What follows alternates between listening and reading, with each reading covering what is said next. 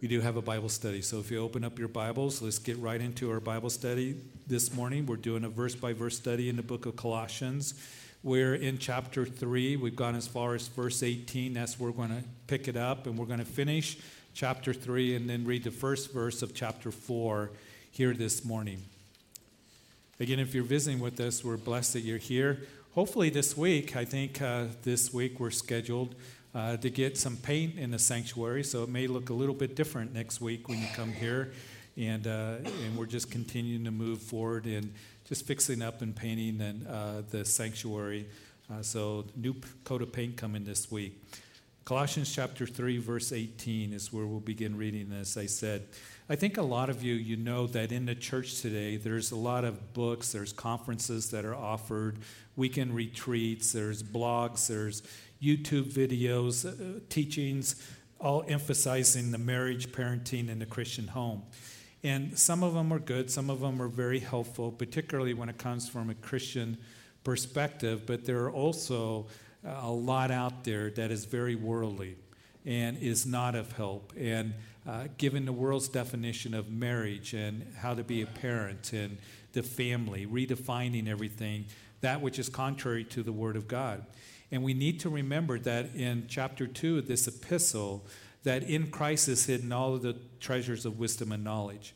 And we're told not to be cheated through philosophy and empty deceit, the traditions of men, and the basic principles of the world. We know that God instituted marriage, clear back in Genesis chapter 2, when he brought Eve to Adam and said that a man shall leave his father and mother and cleave to his wife, and the two shall become one flesh. That's the definition of marriage repeated by Jesus as the religious leaders came to Jesus in Matthew's gospel and asked him about marriage. And Jesus said, Have you not read that in the beginning he made them male and female? And by the way, a little side note, because what I'm seeing more is an attack on the first 11 chapters of Genesis, that it's not inspired, it's just made up, it's allegories. Jesus quotes from Genesis chapter 2. He believed in the creation account that he made them male and female, and a man shall leave his father and mother and cleave to his wife, and the two shall become one flesh. Jesus gives that definition of marriage, and he said, What God has put together, let no man put asunder, that is separate. So Jesus believed in the garden. He believed Genesis chapter 2 that he made them male and female. And we also know that God instituted the family.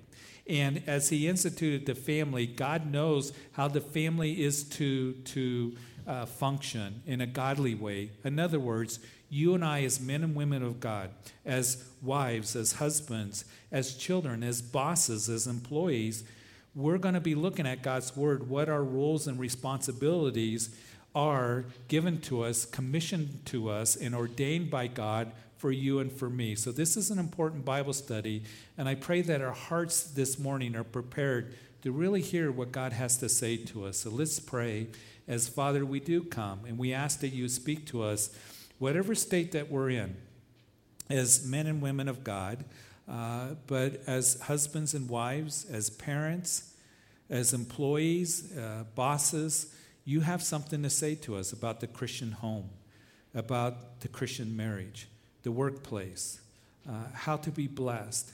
So, Lord, we know this is truth given to us by the one who created us, the one who instituted the marriage and the family. So, we need you, Lord, to, to speak to our hearts. May we be teachable and humble before you. I pray we be free from distractions right now, that we turn our ringers off our phones, the, the, the things that go ding and ping and all of this, because we have a few minutes in your word right now this most important topic. So we commit this time in the study of your word. In Jesus' name, amen. So, Paul here in Colossians chapter 3 begins to talk about the Christian home. We read in verse 18 that wives submit to your own husbands as is fitting in the Lord, and husbands love your wives and do not be bitter towards them. As Paul is talking about living for the Lord in the home, in your marriage, Wives, submit to your own husbands as is fitting to the Lord, and husbands, love your wife. Don't be bitter towards them. And Paul would say in Ephesians chapter 5, as many of you know, that husbands, you're to love your wife as Christ loves the church and gave himself for her. And as I mentioned last week, that other prison epistle of Ephesians, that it's very amazing how Ephesians chapter 5 parallels Colossians chapter 3. To the Ephesian church, Paul would write that you're to walk in love. Don't have anything to do with fornication, uncleanness, just as we saw last time, uh, as he stated that in chapter 3 of Colossians. And then in Ephesians chapter 5, Paul writes, as he's inspired by the Spirit of God, Don't be drunk with wine, but be filled with the Spirit, speaking to one another in psalms and hymns and spiritual songs, singing and making melody in your heart to the Lord, giving thanks always to God the Father, submitting to one another in the fear of God. And then he writes how it is that we're to submit to each other. Wives, submit to your own husbands as to the Lord. Husbands, love your wives as Christ loved the church Children, obey your parents in the Lord. Bondservants, be obedient to your masters. Ephesians chapter 5, paralleling what Colossians chapter 3 has to say. If you want a healthy marriage, listen. Don't tune out. If you want a healthy marriage, a strong family, you want to have peace in your home, where does it begin? It begins by the things that we've talked about over the last couple weeks. You put to death the old man, the old man, the, the old woman. You put off sin, is what you're to do. You're to die to self, you be filled with the Spirit, and you submit and commit yourself to God. As you put on Christ, remember that we've been told in this chapter here that what we're to do is in verse 5 put to death your members which are on earth fornication, uncleanness, passion, evil desires, covetousness. And then what we're to do is we are to put off all those things of worldliness and carnality.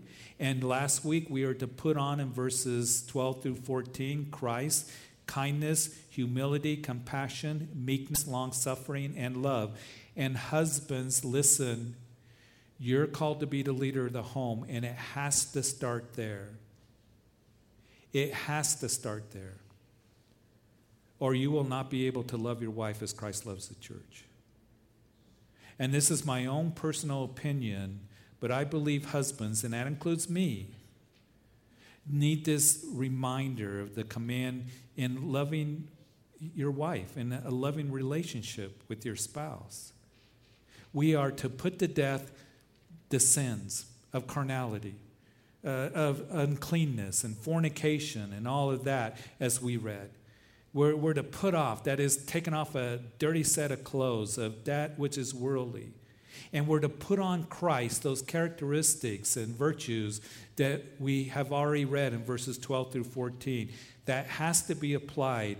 And husbands, if we are doing that, then we're going to be able to have the Lord work in our lives in loving our wives as Christ loves the church. None of us do it perfectly, but cherishing her, loving her unconditionally, willing to serve her just as Christ came to be the servant of all.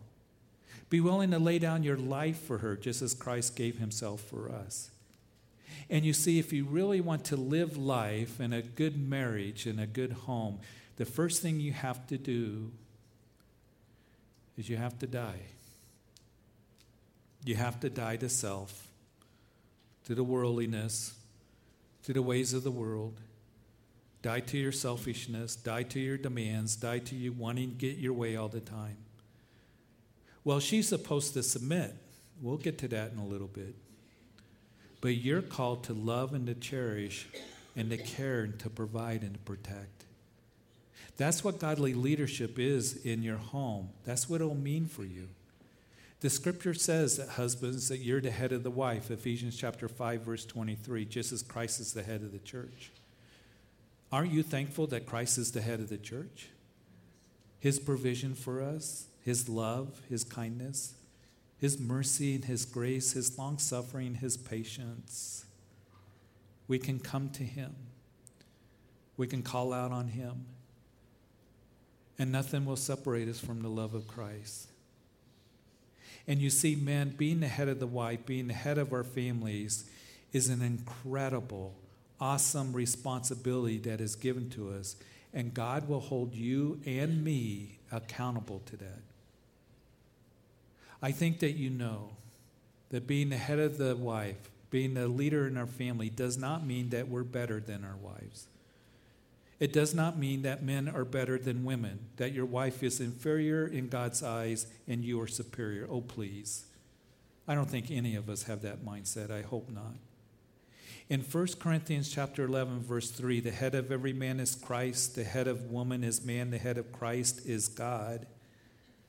Was Jesus inferior to the Father? No.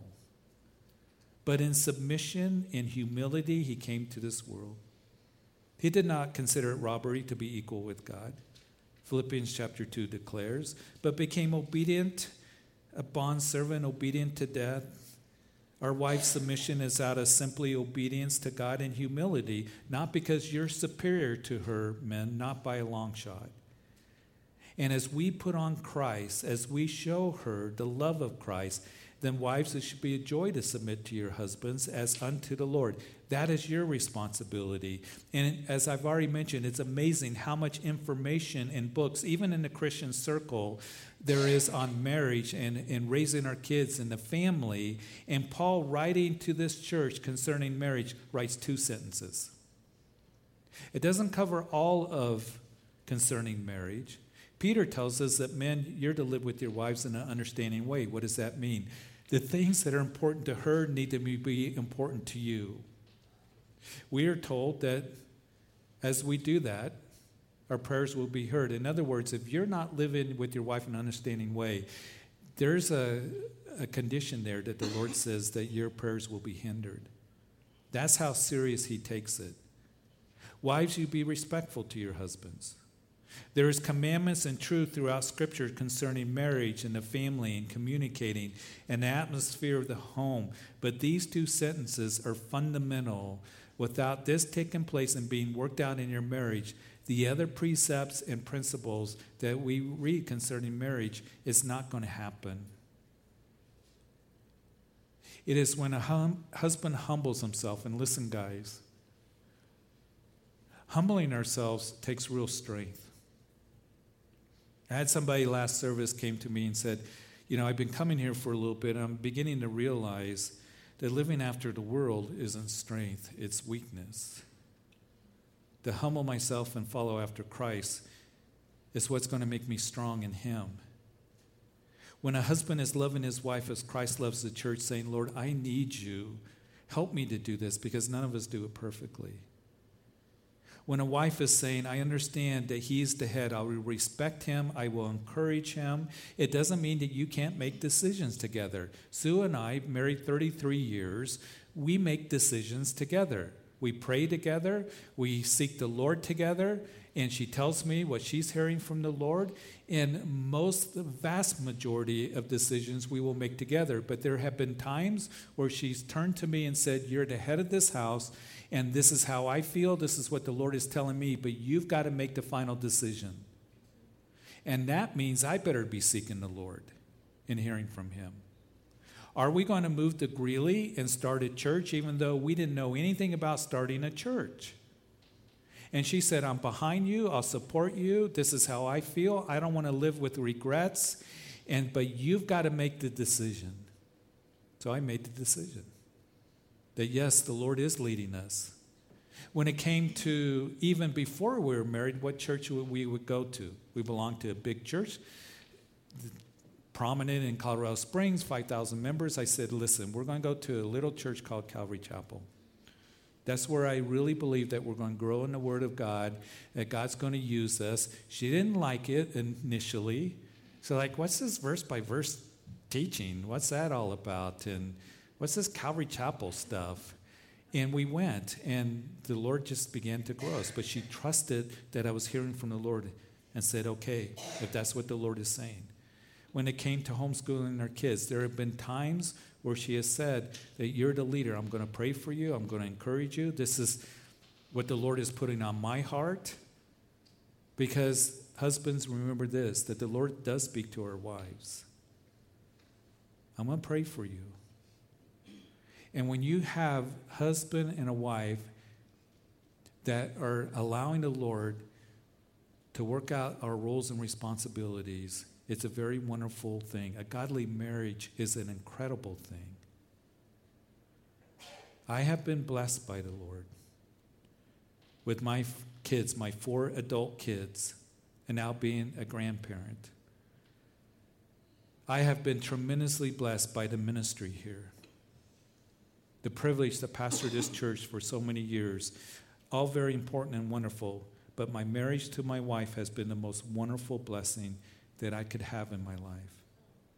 And it is a wonderful thing when two people married in Christ say, Lord, we hear you. Uh, I'm to love my wife as Christ loves the church, not be bitter towards her. What does that mean? I think, guys, we know what that means, don't we? We can put unrealistic expectations on our wives. Well, Harry's wife makes lunch for, for him at 4:30 in the morning, you know. My wife doesn't. Or, you know, my friend, his wife makes a, good income, but mostly where we become bitter is when they bring correction to us. When they say, You're just being plain mean, or you're being disrespectful. You're not living with me in an understanding way. You know, I've come to realize that those who can get hurt the easiest are men. And they begin to pout and they become bitter. They start putting unrealistic expectations on a wife.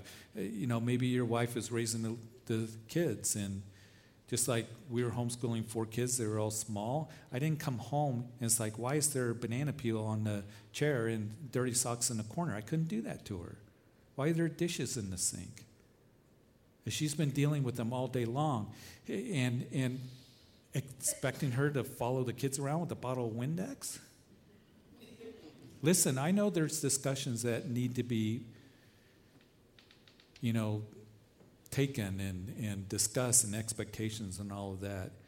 But it's at that time, husbands, when you come home and she's tired and the house is a mess and the kids are frazzled and dogs are barking and all of this, you roll up your sleeve and you serve her.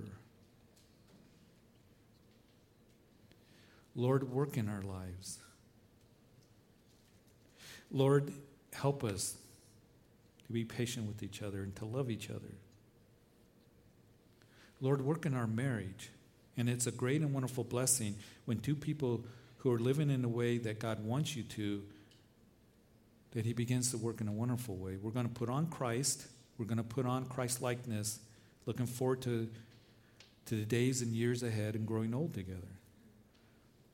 They know that God wants to bless your marriage. He doesn't want you just to live life and putting up with each other. And I know that some of you, you have spouses that are not believers. You keep praying and you be a witness to them. You keep praying and be a witness. And wait on the Lord and trust in the Lord. And we're going to encourage you. He continues to write about the Christian home Verse 20 Children, obey your parents in all things, for this is well pleasing to the Lord.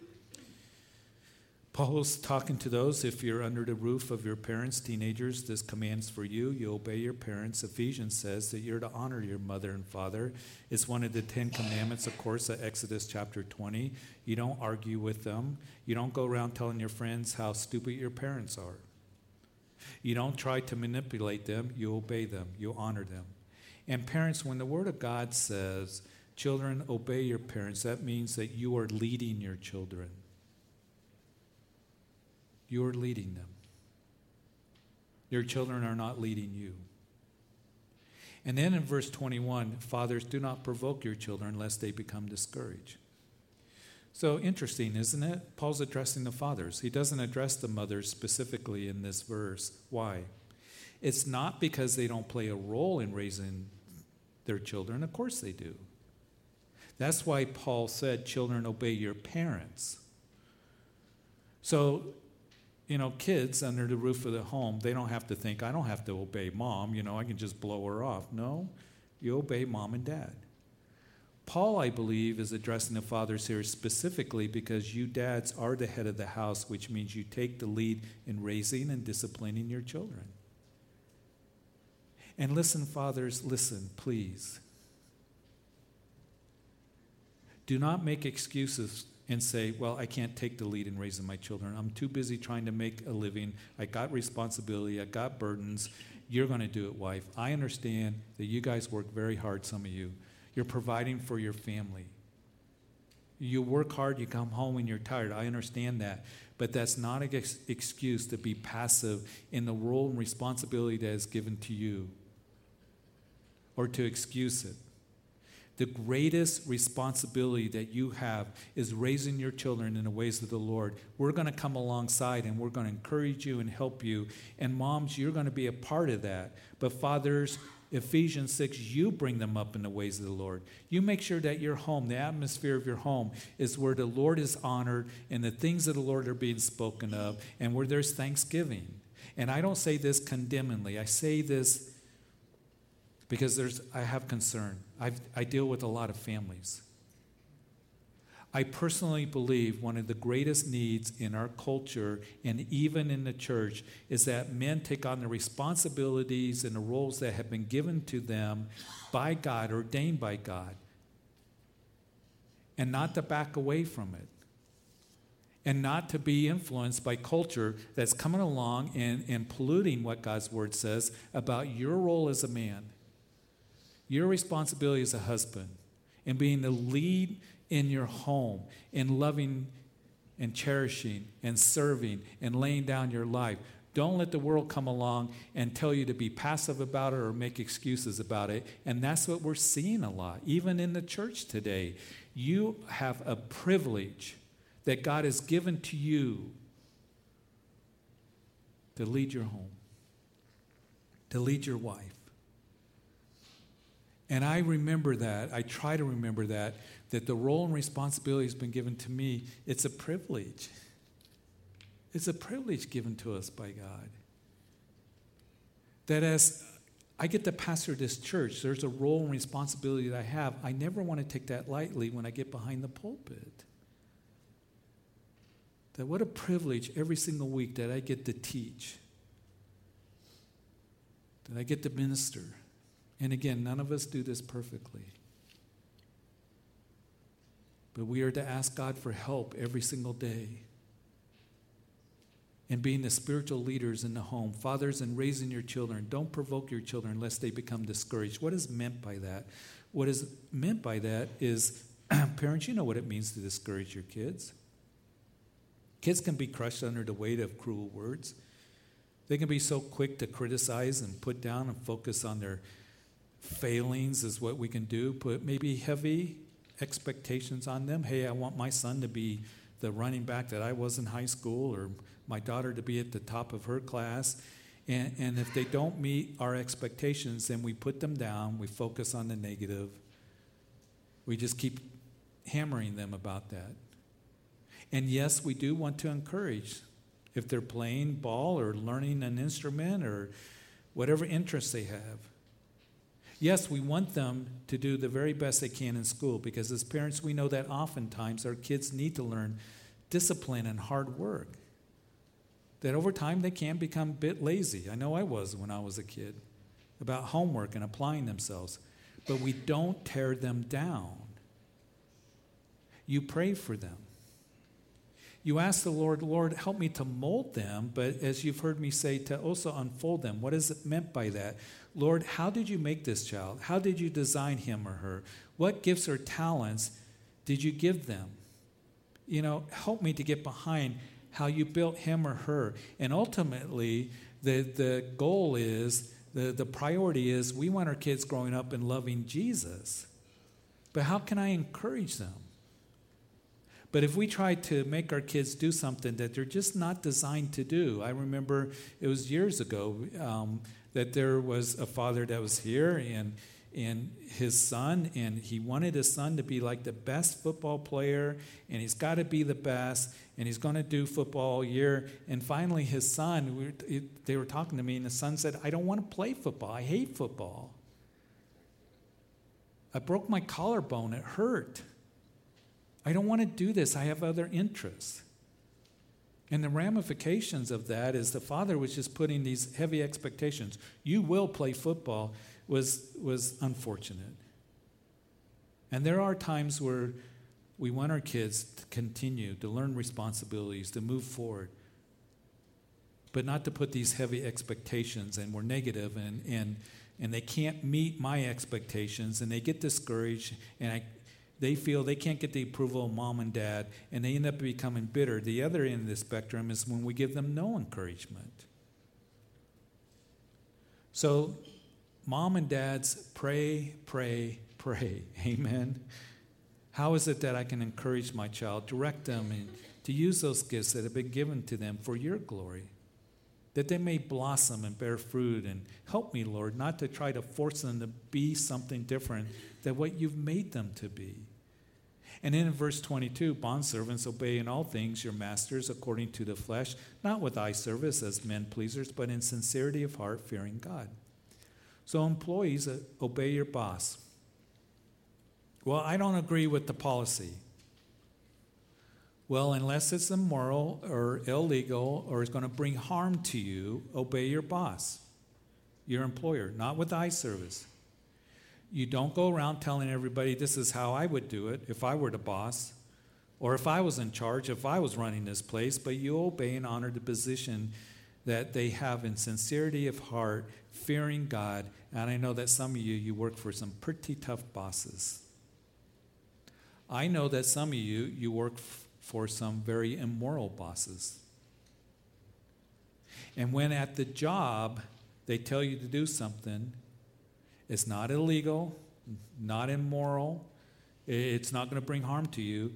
You work as hard as you can at the job because it honors the Lord. Think of Daniel. Daniel in the Old Testament, working for Nebuchadnezzar. You don't think he had a tough boss? You upset Nebuchadnezzar, he'll chop you up into little pieces. He'll throw you in a burning fiery furnace.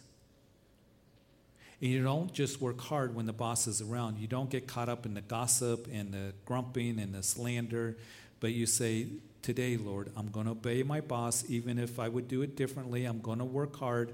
I realize this is where you have me right now. If you move me on, Lord, to something different, you can do that. But today, I have today. So I want to, to live today to honor you, and whatever you do, verse 23, do it heartily as to the Lord and not to men, knowing that from the Lord you will receive the reward of the inheritance, for you serve the Lord Jesus Christ. But he who does wrong will be repaid for what he has done, and there's no partiality. Whatever you do in life, you do it heartily as unto God, for you, you serve the Lord Jesus. You serve him. Wherever you have me, Lord, whatever I'm doing, I want to do it unto you to please you. Because ultimately, you're my boss. You're the creator. You're Almighty God. And Lord, I want to be the spouse, and I want to be the parent that you desire for me to be, the hard worker or business man or woman, that whatever I do, I do it heartily as to the Lord. And I want to say this to particularly maybe you young people, but not all. It's for all of us. Learn how to work. Learn to be respectful. Learn the value of hard work. Parents, teach it to your kids. There are those that they don't want to learn hard work. And the Bible has a lot to say that work is good and doesn't have anything good to say about laziness. And the man, the woman that God uses is the one who knows how to work, to be responsible, to be respectful, to lead and provide for their family.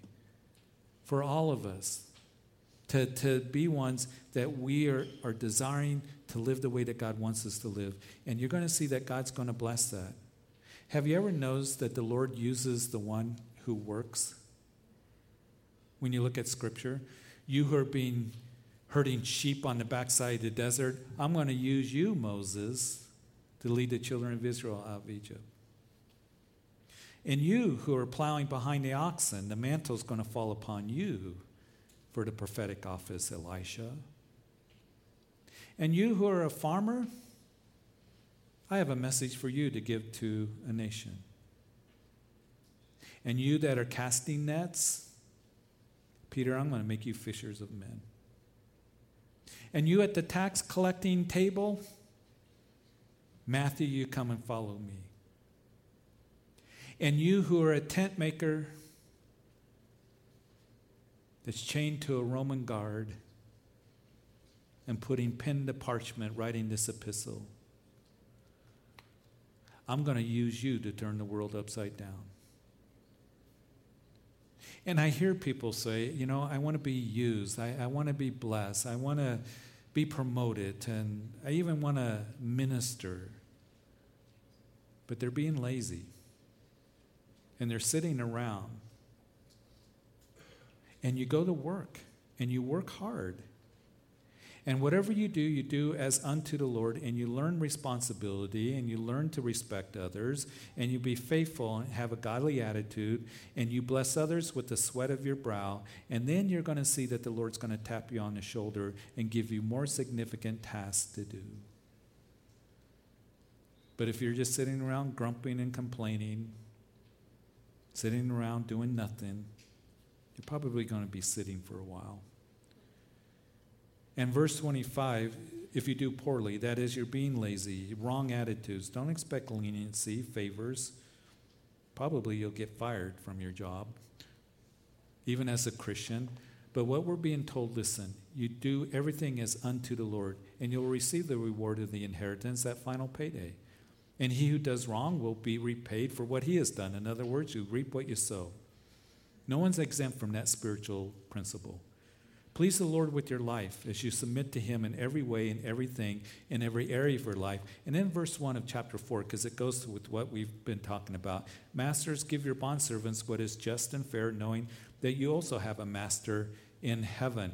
If you're a Christian that has a business or you are an employer, you have people that's working for you, then your responsibility is to treat your workers and employees fairly and justly, knowing that you have a master that is in heaven. And the clear implication here is that you will stand before God someday, every master, every employee, every husband, every wife, every parent. Every Christian will stand at the Bema reward seat of Jesus Christ. Now, I want to make this clear. He's not talking about you'll lose your salvation.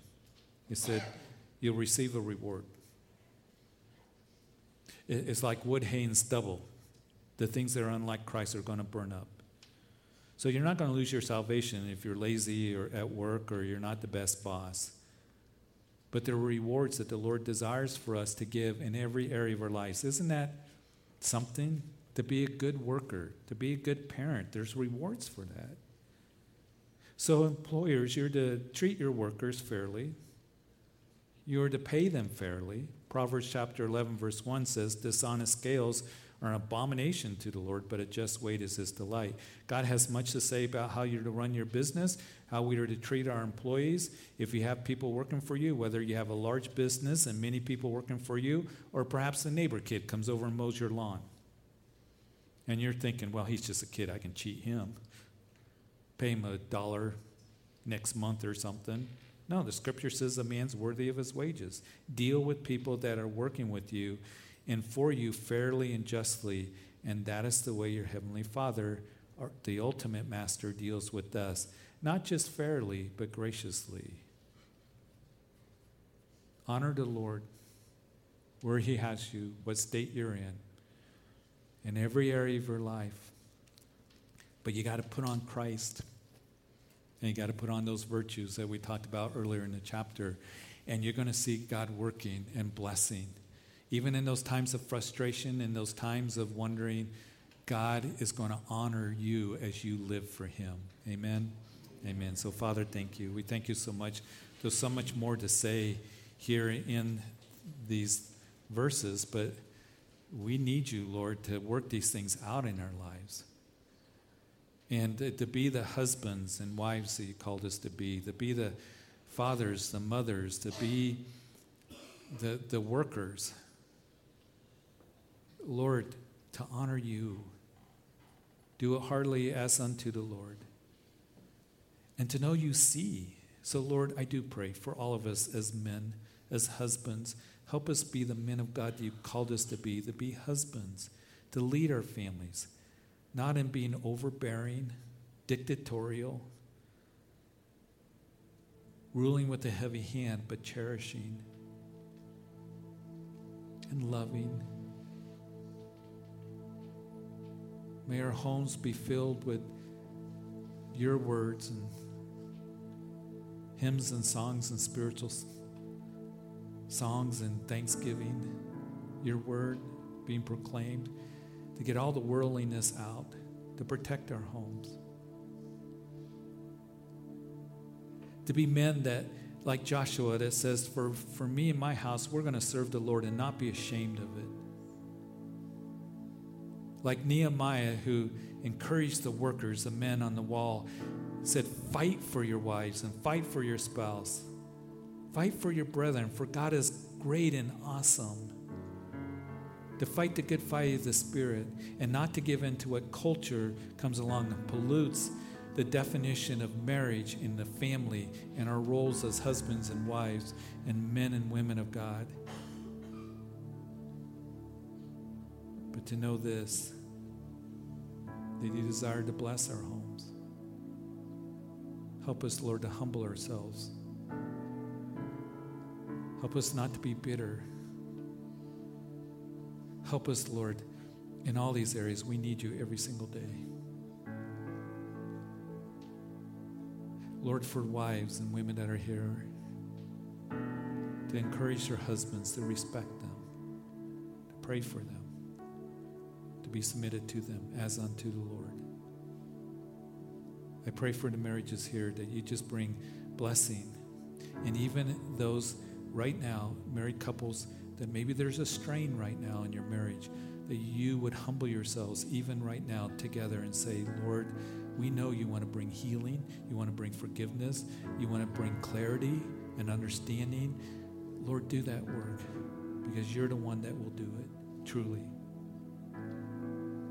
And to humble yourself under the mighty hand of God and to his word, to put on Christ be long suffering and patient and kind and gentle, and to seek the Lord together. Help us to be good workers and, and Lord, treat people fairly and with respect. And Lord, I also I just want to pray for anyone who's here or watching that you've never made a commitment to Christ. These things can't be worked in you by the Lord unless you first come to Him and you're born again by the Spirit of God